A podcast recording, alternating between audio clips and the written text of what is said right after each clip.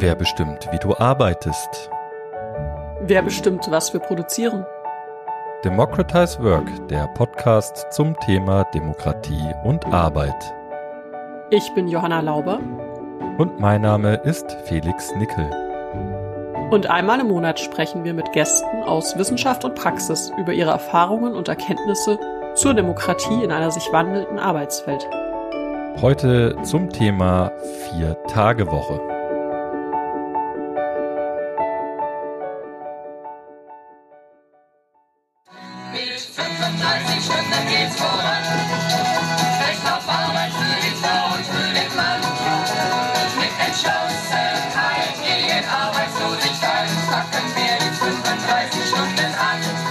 Spruch aus meiner Erinnerung war mehr Zeit zum Leben, Lieben, Lachen. Ja, und das war sozusagen die Überschrift dafür, es gibt ein Leben jenseits der Arbeit. 83 bin ich frisch Mama geworden und meine Zwillinge waren zehn Monate alt, wo Mai 84 gestreikt worden ist. Wir haben ein Recht auf eigenes Leben, auf Selbstbestimmtheit, auf äh, eigene Verantwortung, auch gegenüber der eigenen Familie, äh, dem Lebenspartner, den Kindern. Und dafür brauchen wir mehr Zeit. Einfach Freizeit mit den Kindern, damit man sie auch mehr sieht, wie sie aufwachsen, mit ihnen mehr teilen. Ja, mehr Zeit, mehr Zeit zum Leben, lieben, lachen. Das waren gerade zwei aktive KollegInnen aus der IG Metall, die sich an ihren Kampf um die 35-Stunden-Woche erinnern. Das Ganze ist eine Kurzdoku über diese Auseinandersetzung aus den 80er Jahren. Damals kämpften eben die Arbeiterinnen der westdeutschen Metallindustrie für die 35-Stunden-Woche. Ja, und um mehr Zeit soll es heute auch gehen. Der Slogan ist auch heute ja noch relevant. Wir sprechen über die Vier-Tage-Woche heute, denn fast 40 Jahre nachdem die Wochenarbeitszeit unter 40 Stunden gerutscht ist in der Industrie und das durchgesetzt werden konnte, wird in Gewerkschaften, Gesellschaft und Wirtschaft aktuell wieder über das Thema Arbeitszeit heiß diskutiert. Ja, und tatsächlich begrüßen rund 81 Prozent der Vollbeschäftigten die Forderung nach einer niedrigeren Wochenarbeitszeit, wie in Konzepten wie bei der Vier-Tage-Woche vorgesehen. Das sagt zumindest eine Studie des Wirtschafts- und Sozialwissenschaftlichen Instituts, WSI, der Hans-Böckler-Stiftung, die im Mai 2023 erschienen ist. Ja, und übrigens diese Studie wie auch weitere Hintergrundinfos wie immer unter democratizework.de. Genau, und ich denke, die Zustimmung zur Vier-Tage-Woche, das ist kein Wunder. Immer mehr Arbeitsaufgaben in immer weniger Zeit. Das gibt es in allen Branchen durchweg. Überstunden und Mehrarbeit, die Zunahme psychischer Erkrankungen durch Arbeit. All diese Entwicklungen sehen wir schon seit Jahren. Und ja, dokumentiert wird das auch in Erhebungen, wie zum Beispiel dem DGB-Index Gute Arbeit. Das alles ist also genug Anlass, neu über die zeitliche Aufteilung zwischen Lohnarbeit und Leben nachzudenken. Und was die KollegInnen von der IG Metall angesprochen haben, ist dabei immer noch aktuell. Und die Forderungen nach radikaler Arbeitszeitverkürzung sind eben nicht erst seit gestern eng mit Auseinandersetzungen um eine sozial gerechte und demokratisch organisierte Wirtschaft und Gesellschaft verbunden. Naja, und auch ökologisch birgt eine Verkürzung der Lohnarbeitszeit womöglich Potenzial. Ja, welches Potenzial? Bietet das Konzept der Vier-Tage-Woche für diese Themenfelder? Inwiefern lässt sich so eine sozial gerechte und ökologisch nachhaltige Gesellschaft erreichen? Ist der Free Day for Future vielleicht nicht nur eine Lösung für die Klimakrise? Und nicht zuletzt, wie können Gewerkschaften mit einer Wiederbelebung der Arbeitszeitdebatte für Geschlechtergerechtigkeit und eine demokratische Wirtschaft kämpfen? Viele Fragen, die wir in dieser Episode behandeln wollen. Ja, und heute sprechen wir in einem ersten Teil grundlegend über die Vier-Tage-Woche. Welche Modelle gibt's da? Und außerdem ordnen wir die derzeitige Debatte um die Vier-Tage-Woche auch ein in die Geschichte von Ideen über Arbeitszeitverkürzung. Und schließlich fragen wir, wenn wir weniger arbeiten, droht dann eine individuelle Sinnkrise. Für die Behandlung dieser spannenden Fragen haben wir wie immer zwei tolle Gäste gewinnen können. Sophie Jennecke ist Politikwissenschaftlerin und Ressortleiterin der Tarifabteilung beim Vorstand der IG Metall mit dem Schwerpunkt Arbeitszeit. Und davor war sie bei Industrial Europe, dem Dachverband der Industriegewerkschaften in Europa, für Fragen von Tarif- und Sozialpolitik in Europa zuständig. Und außerdem hat sie bei der IG Metall Betriebsräte zu Fragen der Arbeitszeit und Entgeltgestaltung beraten. Liebe Sophie Jennecke, wir freuen uns sehr, dich hier heute dabei zu haben. Ja, hallo und herzlichen Dank für die Einladung. Ja, und auch mit dabei hier im virtuellen Podcast-Studio ist Philipp Frei. Philipp ist äh, Philosoph und wissenschaftlicher Mitarbeiter am Institut für Technikfolgenabschätzung und Systemanalyse ITAS des Karlsruher Institut für Technologie, kurz KIT. Außerdem ist er Research Affiliate von Autonomy, einer unabhängigen progressiven Forschungsorganisation, die unter anderem Consulting für Unternehmen anbietet, die eine Viertagewoche testen wollen. Moin Philipp. Hi. Ja, und zum Einstieg würde mich jetzt erstmal interessieren, wie seid ihr beide eigentlich genau zum Thema Arbeitszeit gekommen? Arbeitszeit ist natürlich eins der wichtigen Themen für Gewerkschaften, ja. Und Interesse der Gewerkschaften ist ja auch historisch gesehen schon immer, äh, die Arbeitszeiten zu verringern, um die eben dadurch auch die Arbeits- und Lebensbedingungen der Beschäftigten zu verbessern. Und das ist ja auch eine Erfolgsgeschichte bis heute, muss man sagen.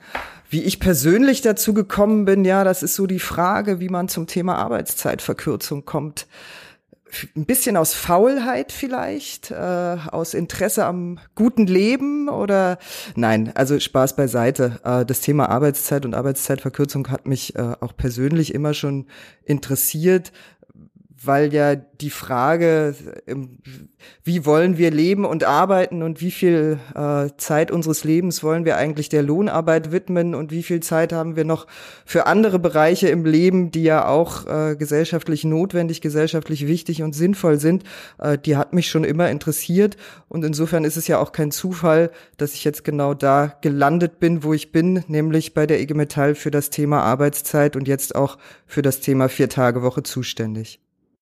Ja, also ähm, erstmal teile ich ähm, Sophies Interesse an einem guten Leben für alle. Ja, ähm, und ähm, am ITAS, an meinem Institut, befassen wir uns ja im Allgemeinen mit den gesellschaftlichen Folgen von Innovationsprozessen. Und ich im Speziellen bin jetzt ans Institut gekommen für eine Dissertation ähm, zum Thema, wie umgehen mit der zunehmenden Automatisierung von Arbeit. Eine ganz klassische Forderung ist ja eben die nach Arbeitszeitverkürzung und sie scheint mir aus äh, verschiedenen Gründen, die wir heute bestimmt noch diskutieren, äh, eminent emanzipatorisch und deswegen habe ich mich dann immer tiefer reingefuchst in die Frage, ähm, äh, wie kann man technologischen Wandel und Arbeitszeitverkürzung irgendwie zusammenbringen. Und ähm, das hat mich dann schließlich auch dazu geführt, dass ich eben angefangen habe, mit Autonomy zusammenzuarbeiten, die sich darin auf diese Thematik spezialisiert haben. Und äh, so ist das nach und nach ähm, immer mehr zu einem Thema geworden. Und ähm, jetzt habe ich halt auch Projekte in dem Bereich und so. Genau. Ja, das Recht auf Faulheit wäre auf jeden Fall auch mal ein Thema für eine Podcast-Episode. Ähm, Philipp, du hast jetzt gerade schon angesprochen, dass es ja bei Arbeitszeitverkürzung auch verschiedene Modelle gibt oder bei Arbeitszeit warum interessiert euch beide jetzt gerade die Vier-Tage-Woche auch und was sind so andere Modelle? Was sind da so die Unterschiede? Ja, also Arbeitszeitverkürzung kann man natürlich in verschiedenen Formen umsetzen. Also als Lebensarbeitszeitverkürzung zum Beispiel, also Altersteilzeit wäre da so ein Beispiel. Auch die Frage, die jetzt nicht in, in diesem Sinne oft verhandelt wird, aber wie lange sind die Leute zum Beispiel im Bildungssystem, ja, äh, natürlich auch solche Dinge wie ähm, ähm, wie viel Zeit kann man sich nehmen für private Sorgeverpflichtungen, wenn, wenn man zum Beispiel Kinder bekommt und so. Das wären jetzt alles Beispiele für eher so ähm, lebensphasenabhängige oder Lebenszeit, ähm, Arbeitszeitverkürzung. Und ähm, äh, dann gibt's natürlich auch Arbeitszeitverkürzung einfach innerhalb des Arbeitstages. Also eine 30-Stunden-Woche könnte ja auch fünf mal sechs Stunden zum Beispiel sein. Ja. Aber ähm, gerade scheint mir die größte Dynamik eben bei dem Thema Vier-Tage-Woche zu liegen, was, was ähm, allgemein das Themenfeld Arbeitszeitverkürzung anbelangt. Das liegt daran, dass es einfach histor äh, also international ein paar gute Beispiele gibt und dass es auch, glaube ich, qualitative Gründe gibt, die dafür sprechen, dass ein ganzer zusätzlicher freier Tag einfach für Beschäftigte deutlich angenehmer ist, weil man dann halt eben verlängertes Wochenende haben kann, weil man einen kompletten Tag haben kann, den man anders gestaltet und so. Ja, also ähm, deswegen ist, glaube ich, gerade die vier Tage Woche so das vorherrschende Modell von Arbeitszeitverkürzung, das gerade diskutiert wird, ähm, kommt aber auch so ein bisschen mit einem Pferdefuß, weil ähm, vier Tage Woche ja äh, gar nicht notwendigerweise 32 Stunden Woche oder weniger heißen muss. Also es gibt ja auch viele Unternehmen mittlerweile, die Modelle von vier Tage Wochen einführen, wo sie sagen vier mal neun Stunden, ja, also 36 Stunden ist vielleicht immer noch eine Verbesserung, wenn es davor eine 40 Stunden Woche plus war, aber genau, also da hat man vielleicht auch was anderes im Kopf. In Belgien gibt es sogar ein Gesetz, dass man ein Anrecht auf eine kondensierte Arbeitswoche hat, also sodass man seine 40 Stunden in vier mal zehn Stunden ableisten kann, ist auch eine Vier-Tage-Woche, würde ich jetzt aber nicht gerade so als ähm, Goldstandard sehen. Ja, was ich hoffe, worüber wir reden, wenn wir über eine Vier-Tage-Woche reden, wäre eben eine 32-Stunden-Woche bei vollem Lohnausgleich und ähm, hoffentlich auch mit dem notwendigen Personalausgleich. Ja, also die Frage, äh, was verstehen wir eigentlich unter einer Vier-Tage-Woche? Die wird ja äh, gesellschaftlich diskutiert und die wird natürlich auch innerhalb der IG Metall äh, stark diskutiert und äh, für uns sind eben drei Punkte eigentlich äh, besonders wichtig, wenn wir über eine Vier-Tage-Woche reden. Zwei davon hat Philipp auch gerade schon genannt. Für uns bedeutet eine Vier-Tage-Woche Arbeitszeitverkürzung. Ja, Arbeitszeitverkürzung ist das eine und das zweite ist, Vier-Tage-Woche äh, kann nur mit Entgeltausgleich funktionieren. Warum diese beiden Punkte? Wir treten ja für eine, für eine Vier-Tage-Woche ein, weil wir sagen, die Beschäftigten müssen entlastet werden. Das heißt, wir wollen, dass eine Vier-Tage-Woche zur Entlastung der Beschäftigten führt und nicht zu einer weiteren Belastung der Beschäftigten, weder zeitlich noch finanziell. Äh, deswegen sind diese beiden Punkte reale Arbeitszeitverkürzung und Entgeltausgleich für uns so wichtig. Wir merken aber auch in der Debatte, dass das Modell Vier-Tage-Woche flexibel gedacht werden muss. Deswegen sagen wir auch immer, äh, wir treten für eine Vier-Tage-Woche ein, die in flexiblen Modellen in den Betrieben umgesetzt werden muss, weil es eben ganz unterschiedliche Arten von Belastungen für die Beschäftigten gibt. Also das eine ist, glaube ich, tatsächlich sehr attraktiv für viele Beschäftigte, einen Tag mehr in der Woche frei haben. Äh, das heißt, ein langes Wochenende haben. Wir stellen das in den letzten Jahren immer mehr fest, dass eigentlich dieses System mehr freie Tage haben anstelle von einer täglichen Arbeitszeitverkürzung für viele Beschäftigte Priorität hat. Ich glaube, das liegt ein bisschen daran, dass in vielen Bereichen die Beschäftigten feststellen, sie bleiben ja eh länger bei der Arbeit. Das heißt, äh, dieser starre Arbeitstag irgendwie von, von sieben Stunden, von acht Stunden ist in vielen Bereichen eh schon aufgeweicht. Und dann sagen die Beschäftigten, na, wenn ich eh schon länger bleibe, dann bin ich froh, wenn ich einen Tag gar nicht in den Betrieb fahren muss. Das heißt, äh, dieses System zusätzliche freie Tage finden die Beschäftigten sehr attraktiv. Es kann aber auch Arbeitsmodelle oder Arbeitszeitmodelle geben, in denen eine andere Verteilung der Arbeitszeit gewünscht wird und auch eine stärkere Entlastung für die Beschäftigten darstellt. Also ich gebe mal ein Beispiel, wer im Schichtsystem, im Conti-Schichtsystem arbeitet, da ist es vielleicht schwierig, einfach zu sagen, ich arbeite jetzt tatsächlich nur noch vier Tage in der Woche regelmäßig und habe dann drei Tage frei, sondern Schichtsysteme sind anders strukturiert. Das kann dann zum Beispiel in einem kontinuierlichen Schichtsystem heißen, dass man sechs Schichten hintereinander arbeitet und dafür aber längere Freizeitblöcke danach hat, wenn das eben mit einer Arbeitszeitverkürzung verbunden ist. Es gibt auch Tätigkeiten, die sind einfach körperlich stark belastend. Da finden das die Beschäftigten in unseren Branchen, die ja jetzt einen sieben Stunden Arbeitstag bei einer 35-Stunden-Woche haben, gar nicht attraktiv, wenn sie auf einmal eine Stunde länger äh, im Betrieb bleiben sollen, weil es einfach eine wirklich anstrengende Arbeit ist ja, oder Vereinbarkeitsgründe. Es ist natürlich viel einfacher, das Kind aus der Kita abzuholen, wenn ich einen sieben Stunden Arbeitstag habe äh, und nicht einen acht Stunden Arbeitstag. So und deswegen äh, sind wir als IG Metall der Auffassung, äh, also das Essential ist vier Tage Woche bedeutet im Grunde Arbeitszeitverkürzung ist eine Chiffre für Arbeitszeiten, die zum Leben passen und wie die am Ende umgesetzt wird, das muss vielleicht auch vor Ort entschieden werden, wie es gerade zum Leben der Beschäftigten und zum Betrieb passt, in dem man arbeitet. Ja, also eine flexible Lösung in den Betrieben äh, und gleichzeitig aber trotzdem die Forderung nach der Arbeitszeitverkürzung oder eben auch den Slogan oder das Motto der Vier-Tage-Woche als was Einigendes, wofür man gemeinsam sich dann einsetzen kann. Ja, absolut, weil ich glaube, das ist ja tatsächlich auch was, äh, was viele Menschen anspricht. Ja, und äh, es ist ja auch viel weniger sperrig, als zu sagen, wir treten für eine Arbeitszeitverkürzung von x Stunden mit vollem Lohnausgleich ein. Sagt mal, wir sind für eine Vier-Tage-Woche. Das nimmt viele Menschen mit. Und das ist ja das, was wir wollen. Wir wollen ja viele Menschen mitnehmen, äh, weil so eine Arbeitszeitverkürzung mit Entgeltausgleich ist natürlich auch ein großes gesellschaftliches Projekt, wo einfach viele Menschen dahinter stehen wollen, äh, wenn wir sie gesellschaftlich auch durchsetzen wollen. Ja, über die Durchsetzung der Vier-Tage-Woche wollen wir später noch sprechen. Jetzt würde ich gern noch einmal kurz bei der Geschichte der Debatte um Arbeitszeit bleiben. Das ist ja, wie du so viel gesagt hast, ein Kernthema der Arbeiterinnenbewegung. Und bevor wir weiterreden, vielleicht ein ganz kurzer Einschub mit einigen Schlaglichtern auf die Geschichte der Debatten um Arbeitszeitverkürzung. Ja, Vorstellungen von einer Arbeitswelt mit weniger Arbeit und mehr Freizeit sind nicht neu. Die haben eine lange Geschichte im utopischen Denken. Und wir werden heute ja hauptsächlich über Arbeitszeiten in unserem kapitalistischen Wirtschaftssystem reden. Aber auch schon im Feudalismus gab es Gedanken zu radikaler Arbeitszeitverkürzung. Und darum mal als ein erstes Beispiel für die Debatte zur Arbeitszeitverkürzung ein Blick 500 Jahre zurück. Damals im 16. Jahrhundert hat Thomas Morris seine Utopia veröffentlicht. Und schon damals entwarf er eine Vision von einer Gesellschaft, in der nicht nur Gesundheit und Güterreichtum herrschen, sondern die Menschen auch nicht länger als sechs Stunden arbeiten müssen. Ja, und wenn wir jetzt mal wieder zurück in die industrielle Moderne kommen, dann ist natürlich klar, seit Beginn der Industrialisierung sind es ja vor allem organisierte ArbeiterInnen, SozialistInnen, GewerkschafterInnen und auch FeministInnen, die eine Arbeitszeitverkürzung fordern. Deswegen mal ein zweites Schlaglicht, das gilt äh, einer wichtigen feministischen und marxistischen Stimme. Und diese Stimme kommt eben von der deutschen Soziologin und Philosophin Frigga Haug. Wir haben schon einmal kurz über sie gesprochen, hier in diesem Podcast in Folge 12, in der es auch schon mal um Arbeitszeit und Zeitwohlstand und Demokratie ging.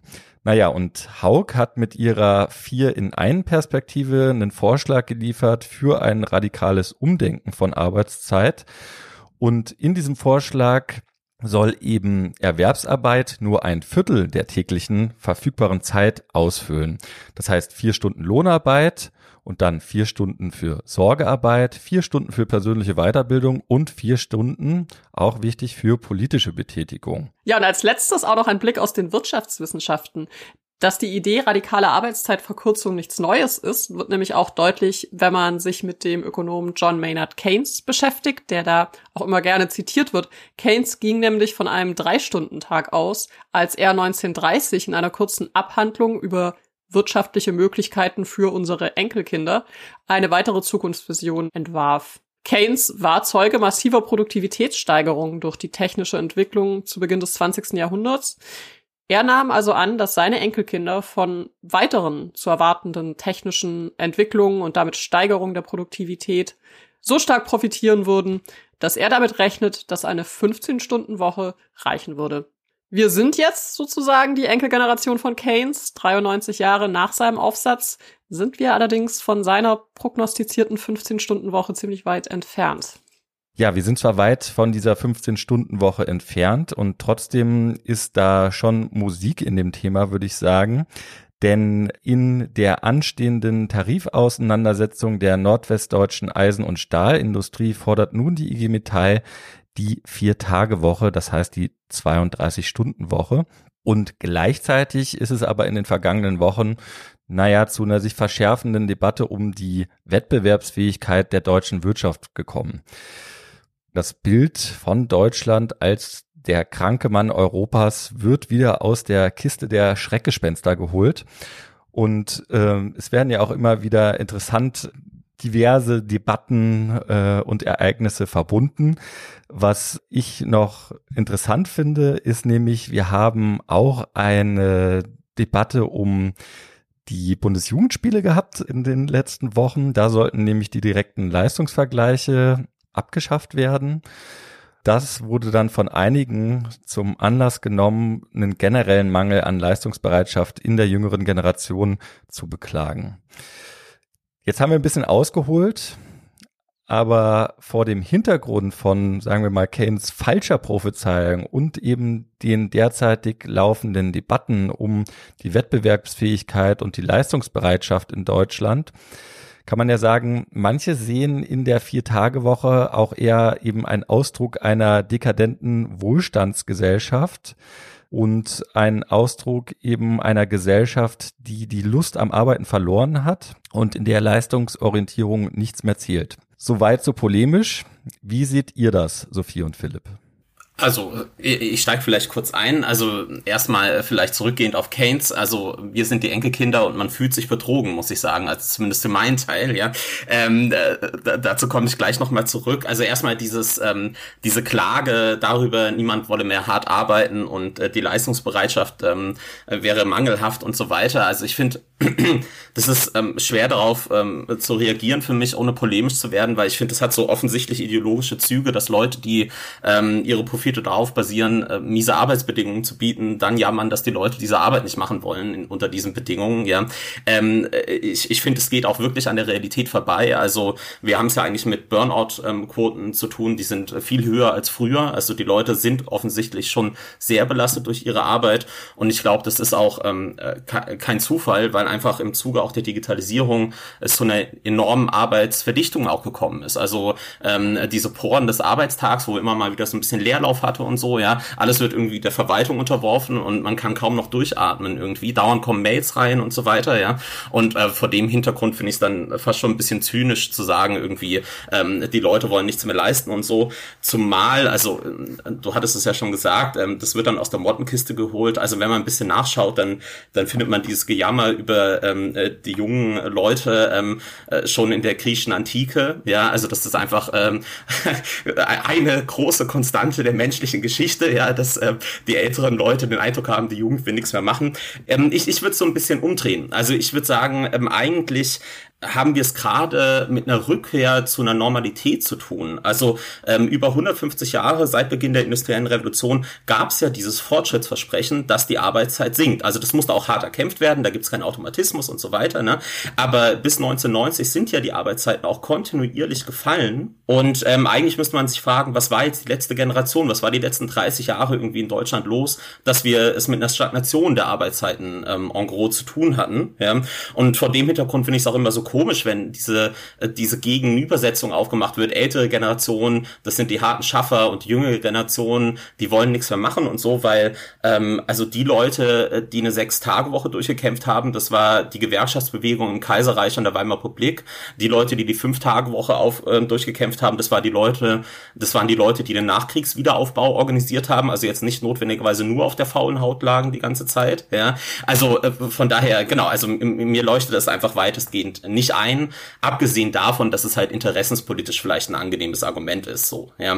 Und vielleicht noch als letztes nur ganz kurz zu Keynes, ja. Ich sagte ja schon, man fühlt sich betrogen. Ähm, äh, man sieht daran, Prophezeiungen sind irgendwie eine gefährliche Sache. Also es ist einfach, äh, Technikfolgenabschätzung hat ja auch oft damit zu tun, welche, welche gesellschaftlichen Veränderungen sich in der Zukunft einstellen könnten, wegen KI, wegen allem Möglichen, ne. Und, ähm, also wer sich damit ein bisschen ausgiebig befasst, weiß, man kann eigentlich halt nur einigermaßen ähm, ordentliche Wenn-Dann-Aussagen treffen. Und dann ist halt die Frage, ob man diese ganzen Annahmen, die man da getroffen hat, auch, ähm, also ob die auch plausibel sind sozusagen, ja, und sich als wahr herausstellen. Und das kann man halt vorher nicht sagen. Zur kleinen Ehrenrettung von Keynes, also ich glaube, er hatte schon recht mit der Produktivitätsentwicklung. Also wir sind jetzt 24 Mal so produktiv wie im Kaiserreich pro Arbeitsstunde oder so. Das ist enorm. Und wir arbeiten ja auch weniger als halb so lang zum Beispiel, ja.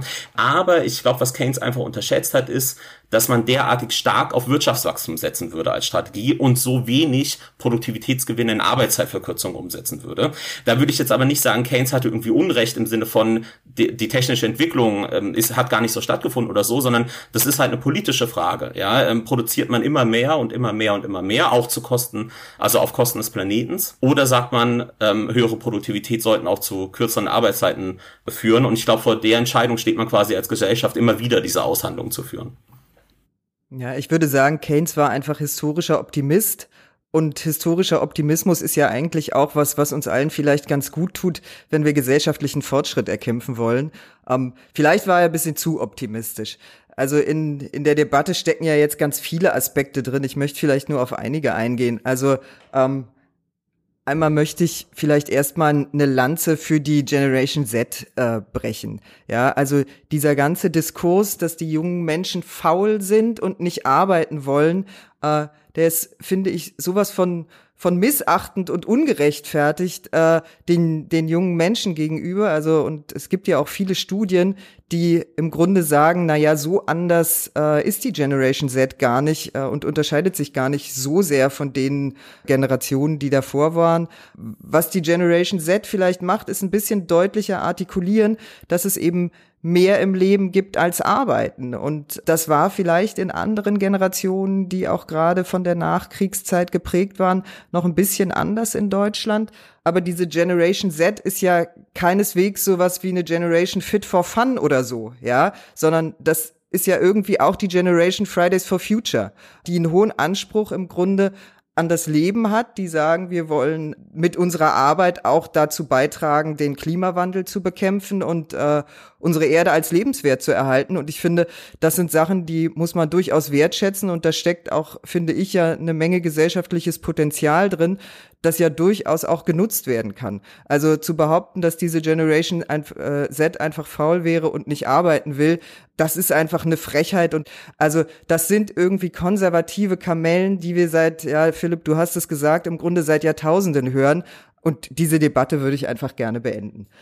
So, die, der zweite äh, Punkt, den du angesprochen hast, war ja die Frage, ist Deutschland der kranke Mann Europas? Äh, also allein schon das Bild ist ja grottig, ehrlich gesagt, ja. Also sowohl das Krank als auch das Mann da dran gefällt mir irgendwie gar nicht. Es wird ja dann immer auch von Arbeitgeberseite in die Diskussion eingeworfen, dass eine weitere Arbeitszeitverkürzung quasi der Produktivitätskiller für die deutsche Wirtschaft wäre. Ähm, und auch das sind ja Argumente, die man immer zu hören bekommt, wenn es Auseinandersetzungen über Arbeitszeit gibt. Also im Grunde ist ja das Gegenteil der Fall. Das zeigt die Geschichte der Arbeitszeitverkürzung und äh, das zeigen ja auch die aktuellen Studien, die es gerade noch mal zum Thema Vier-Tage-Woche in Großbritannien und in anderen Ländern gab. Arbeitszeitverkürzung ist mitnichten ein Produktivitätskiller. Im Gegenteil, Arbeitszeitverkürzung führt in der Regel eher dazu, dass Unternehmen ihre Produktivität noch mal steigern. Und dabei ist mir wichtig zu sagen, dass es eben nicht darum geht, dass die einzelnen Beschäftigten, weil sie weniger Zeit bei der Arbeit verbringen, auf einmal schneller arbeiten würden oder so. Das ist ja so eine Denke, die oft dahinter steckt, wenn ich meine Arbeit in weniger Zeit schaffen muss, dann muss ich schneller arbeiten, dann steigt der Stress. Nein, genau, genau darum geht es eben bei der Produktivitätssteigerung durch Arbeitszeitverkürzung nicht, sondern es geht darum, dass Unternehmen die Situation einer Arbeitszeitverkürzung in der Regel dazu nutzen, ihre Arbeitsabläufe zu optimieren also im Grunde ein Prozess der, der Verbesserung auch, auch einführen. Es geht darum, dass Beschäftigte natürlich ausgeruhter sind. Deswegen gibt es weniger Krankheitstage in Unternehmen. Deswegen steigt auch die Qualität der Produkte in den Unternehmen an. Und das sind ja alles Punkte, die dazu führen, dass Unternehmen produktiver werden können. Ja, und so schlecht ist es um die deutsche Wirtschaft nicht bestellt. Ich kenne die Zahlen. Ich weiß, dass die Situation gerade nicht gerade rosig ist. Auf der anderen Seite ist Deutschland halt seit Jahrzehnten immer unter den ersten dreien der, äh, der exportierenden Nationen in der Welt. Ne? Also ist nicht so, dass die deutsche Wirtschaft am Hungertuch nagen würde, auch wenn es natürlich gerade viele Krisen gibt, die natürlich auch viele Anstrengungen zu, Anstrengungen zu ihrer Bewältigung erfordern. Ja, aber wenn wir auf Deutschland gucken, reden wir einfach von einem der der Länder mit dem größten Wohlstand in der Welt. Und da ist, glaube ich, einfach, wäre es einfach auch äh, ein gutes Zeichen zu sagen, wir wollen diesen Wohlstand, den es in Deutschland gibt, auch in mehr Zeitwohlstand für die Menschen anlegen und nicht nur in größeren Profiten äh, für diejenigen, die eben in dieser Wirtschaft das Sagen haben wenn ich da vielleicht sogar ganz, ganz kurz reingehen darf. Und zwar, ähm, also ähm, was ich immer spannend finde und was, glaube ich, in der öffentlichen Debatte zu wenig präsent ist, ist, dass apropos, wohin fließen die ähm, Profite oder wohin fließen die Produktivitätszugewinne in Profite, dass tatsächlich in den letzten Jahrzehnten sich eine, eine zunehmende Entkopplung gezeigt hat von Arbeitsproduktivität und Arbeitsentlohnung. Ja, und das, also da gibt es eine gute Studienlage auch wirklich von Organisationen wie der International Labour Organization, dem Zusammenschluss der Industrie Industriestaaten, der OECD, ja, also wirklich jetzt Organisationen, die jetzt auch unverdächtig sind, linksradikal zu sein oder so, die aufzeigen, ein ganz zentraler Treiber der gesellschaftlichen Ungleichheit, die ja stark gestiegen ist, ja, war eben, dass die Beschäftigten gar nicht mehr an ihren Produktivitätszugewinnen fair partizipiert haben. Und vor dem Hintergrund würde ich auch sagen, also wenn dann immer gesagt wird, das kann doch die Wirtschaft nicht leisten und so, wir hatten früher viel höhere Lohnquoten, viel höhere Teile des ähm, Volkseinkommens sind ähm, in Löhne geflossen, ja, und äh, wir haben eine enorme Spaltung mittlerweile äh, zwischen der Produktivität und den Entlohnungen. Von daher gibt es da auch so ein bisschen aus meiner Sicht nachholenden Umverteilungs, ähm, also Umverteilungspotenzial, aber auch Bedarf. Ja. Ja, dann würde ich noch einmal zu den großen Fragen zurückkommen. Jetzt, wo wir mal äh, einen Philosophen hier im äh, Podcast haben, Philipp. Die Philosophie denkt ja ganz gerne auch mal über die Natur des Menschen und das Verhältnis von Mensch zur, zur Welt nach. Und ja, der Sinn des Lebens ist ja auch ein, ein größeres Feld dabei. Naja, und das eigene Sein in der Welt als sinnvoll zu erachten, wird ja auch mit dem eigenen Schaffen, mit den eigenen Veränderungen in der Welt in Verbindung gesetzt. Und eine These über die Vier-Tage-Woche ist ja auch, dass Arbeitszeitverkürzung vielleicht zu einer Sinnkrise führen kann. Denn in der Arbeit stellen Menschen ja eine Beziehung zur Welt und äh, den Mitmenschen her. Wie siehst du denn das? Ja, also erstmal ähm, will ich vorausschicken, dass also das was jetzt kommt, ist nicht zu ätzend gemeint. Also es gibt tatsächlich eine lange ähm, äh, Tradition ähm, in der Philosophie ähm, der Befassung mit Arbeit und welchen Anteil das an der Menschwerdung hat und der Ausprägung des Individuums und so. Und äh, die schließt ja unter anderem auch an an Marx ähm, und so weiter. Ja. Ähm, ähm, also da spielst du jetzt auf den Begriff des Gattungswesens äh, an. Genau. Schauen wir, dass wir dazu vielleicht noch mal was Kleines in die Shownotes tun. Genau, und ähm, also ich glaube, da steckt auch was Wahres drin. Ich glaube nur, wir ähm, können die Debatte ja auch ein bisschen runterkochen, das will ich auch gleich versuchen, weil wir es ja eben nicht mit einem Ende der Arbeit zu tun haben oder so. Arbeit in diesem Betreff dann auch oft, ähm, also diese Gleichsetzung von, von Lohnarbeit und Arbeit scheint mir auch ein bisschen problematisch. Ja, also man ist ja auch in der Welt, man verhält sich ja, vielleicht verhalten sich ja sogar Eltern zu ihren Kindern in irgendeiner Weise, ja, ähm, und vielleicht ist Sorgearbeit ja auch eine Form der, der Selbstentfaltung und so, ja. Also genau, ähm, also da, da will will ich so ein paar Fragezeichen dran machen, ja. Aber erstmal will ich auf persönlicher Ebene auch gar nicht ausschließen, dass es tatsächlich zu einer Sinnkrise kommen kann. Also es ist ja bekannt, dass ähm, gerade ähm, ähm, karriereorientierte Männer, wenn sie dann zum Beispiel in, in die Rente eintreten, ja dann durchaus so Sinnkrisen durchleben können. Und ich finde auch, wir haben es ja zu tun in einem Bildungssystem, das ganz weitgehend ähm, die Menschen ja auch äh, darauf ähm, also ich will schon fast sagen, zurichtet sozusagen, ähm, dass Lohnarbeit nun mal der Inhalt des Lebens sei und man halt Leistung zu erbringen habe und so weiter, ja. Und in solchen gesellschaftlichen Verhältnissen kann das selbstverständlich dazu führen, ähm, dass die Leute erstmal so ein bisschen schlucken und sich denken, oh je, ähm, äh, was mache ich denn jetzt und was macht mich aus? Interessanterweise war das auch eine Motivation von mehreren Leuten, gerade so aus dem mittleren Management in Großbritannien, an einer Vier-Tage-Woche teilzunehmen, weil sie gesagt haben, naja, irgendwann gehe ich ja in Rente und dann will ich nicht in eine Sinnkrise kommen und deswegen ist eine Vier-Tage-Woche eine total gute Gelegenheit, ähm, mal an einem Tag der Woche zum Beispiel Ehrenamt was zu machen oder so. Und dann weiß ich schon, hey, was sind so alternative Aktivitäten und so. Genau.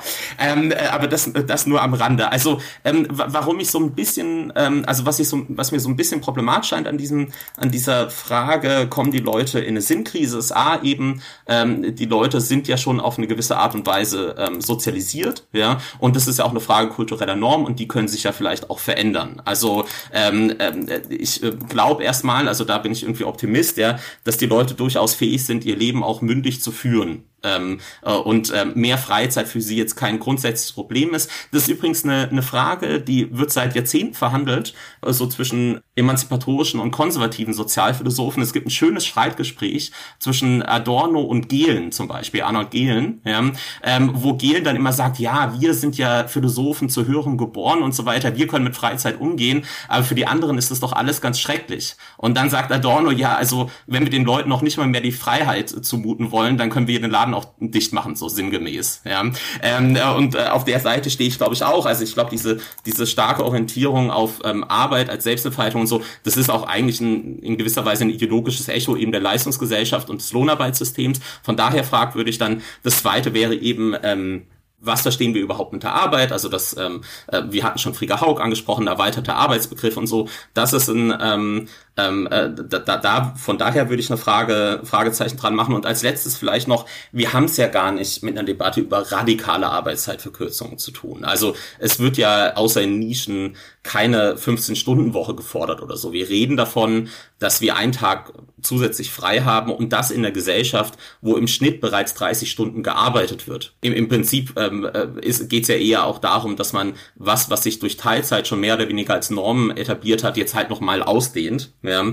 Ähm, und da scheint es mir dann schon so zu sein, dass ähm, das Risiko von der tiefgehenden Sinnkrise doch ähm, ähm, also mir nicht zu, zu akut scheint, wenn halt das Wochenende drei Tage hat statt zwei. Also ich finde in dieser These allein steckt ja schon unglaublicher Gender Bias drin, ja, ähm, weil es einfach auf eine äh, Fixierung eines Normalarbeitsverhältnisses äh, zielt, ja, also 40 Stunden Woche als äh, das Normal des Arbeitens, was ja für Frauen äh, oft überhaupt nicht galt, ja. Äh, deswegen finde ich auch die Frage, also was ist denn eigentlich Arbeit? Die steckt da natürlich dahinter. Äh, Reproduktionsarbeit wird einfach verneint als Arbeit, ja. Ähm, und die Frage ist ja auch, was, also dieses, dieses alte Normalarbeitsverhältnis vom Mann, der 40 Stunden arbeitet äh, und dann nach Hause kommt und seine elf Stunden Ruhezeit hat, die wir ja auch im Arbeitszeitgesetz verankert haben. Das basiert ja einfach darauf, dass zu Hause die Hausfrau sitzt äh, und ihm das Essen gekocht hat und die Kinder versorgt hat und das Leben schön gemacht hat. Ja, also insofern äh, ist das, glaube ich, auch ein Bild von einem Normalarbeitsverhältnis was heute nicht mehr funktioniert und was heute auch zum Glück nicht mehr funktioniert, weil wir ja schon feststellen, äh, dass viele Männer auch einfach ein Interesse daran haben, sich zumindest stärker um ihre Kinder zu kümmern. das heißt nicht, dass automatisch mehr Haushaltsarbeit oder so übernommen wird, aber es ist ja zumindest schon mal ein Anfang. Und wir stellen ja auch fest, dass dieses Normalarbeitsverhältnis für Frauen eben nicht normal ist, weil es überhaupt nicht zu schaffen ist, äh, neben einer 40 Stunden Vollzeitstelle sich auch noch um Kinder zu kümmern, um den Haushalt zu kümmern, äh, um, um äh, möglicherweise um Ältere zu kümmern oder was da noch alles zu tun ist. Äh, und dass deswegen und natürlich äh, auch im Zusammenhang mit dem Gender Pay Gap es oft Frauen sind, die eben ihre Arbeitszeit reduzieren, einfach aufgrund der Reproduktionsnotwendigkeiten.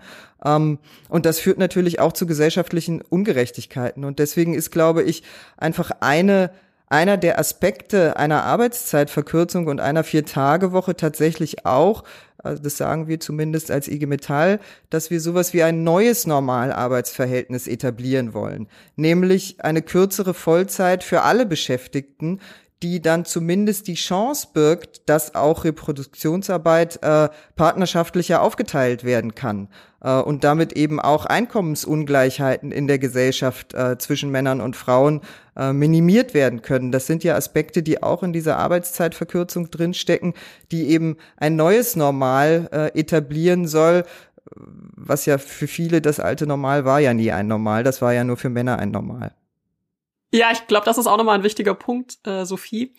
Dieses Normalarbeitsverhältnis ist eben auch immer ja im Licht zu sehen von der Sorgearbeit, die nicht bezahlt, nicht honoriert wird und eben von Frauen geleistet wird. Und das heißt ja dann, dass die Vier-Tage-Woche auch direkt was mit Geschlechtergerechtigkeit zu tun hat, wie du das ja auch gesagt hast. Dann lass uns an dieser Stelle mal einen Punkt machen. Wir nehmen aus dem ersten Teil mit, wenn wir aus gewerkschaftlicher Sicht über eine Vier-Tage-Woche sprechen, dann reden wir nicht über vier Tage mit zehn Arbeitsstunden, sondern es geht wirklich effektiv um eine Arbeitszeitverkürzung eben bei vollem Lohnausgleich. Das ist, glaube ich, sehr wichtig, denn ansonsten ändert sich ja zum Beispiel an genau der angesprochenen Ungleichheit gar nichts. Ja, und außerdem haben wir gelernt, die Vier-Tage-Woche hat eben nichts mit einer vermeintlichen Leistungsscheue der jüngeren Generation zu tun, die schon Sokrates beklagt hat. Und äh, auch die Frage nach einem Sinnverlust durch so eine Arbeitszeitverkürzung scheint ja eher fraglich. Dann erstmal bis dahin an euch, Sophie und Philipp, einen herzlichen Dank. Und nächste Woche gibt's dann den zweiten Teil. Worum wird's dann gehen, Johanna? Ja, also erstmal, wir haben gedacht, dass wie bei der Europa-Episode auch in diesem Thema jetzt so viel drin steckt, dass wir auch dieses Mal einen Dreiteiler machen. Immerhin gibt's dann kleinere, kürzere und wir hoffen verdaulichere Häppchen. Nächste Woche geht es im zweiten Teil dann inhaltlich konkreter um die Vier-Tage-Woche und die Chancen, die in ihr stecken. Und wir sprechen auch eben über den Free Day for Future, was dahinter steckt und das bisher größte Experiment zur Vier-Tage-Woche, das letztes Jahr in Großbritannien stattgefunden hat und dem nun ja auch ein Realversuch in Deutschland folgen soll. Ja, also nächste Woche wieder reinhören hier bei Democratize Work, eurem Podcast zu Demokratie und Arbeit. Und wie immer freuen wir uns über Vorschläge, Kommentare, Fragen an podcast.fnpa.eu oder auf Mastodon, da findet ihr uns unter at democratizework at union.place. Ganz genau. Und dann bis nächste Woche. Tschüss.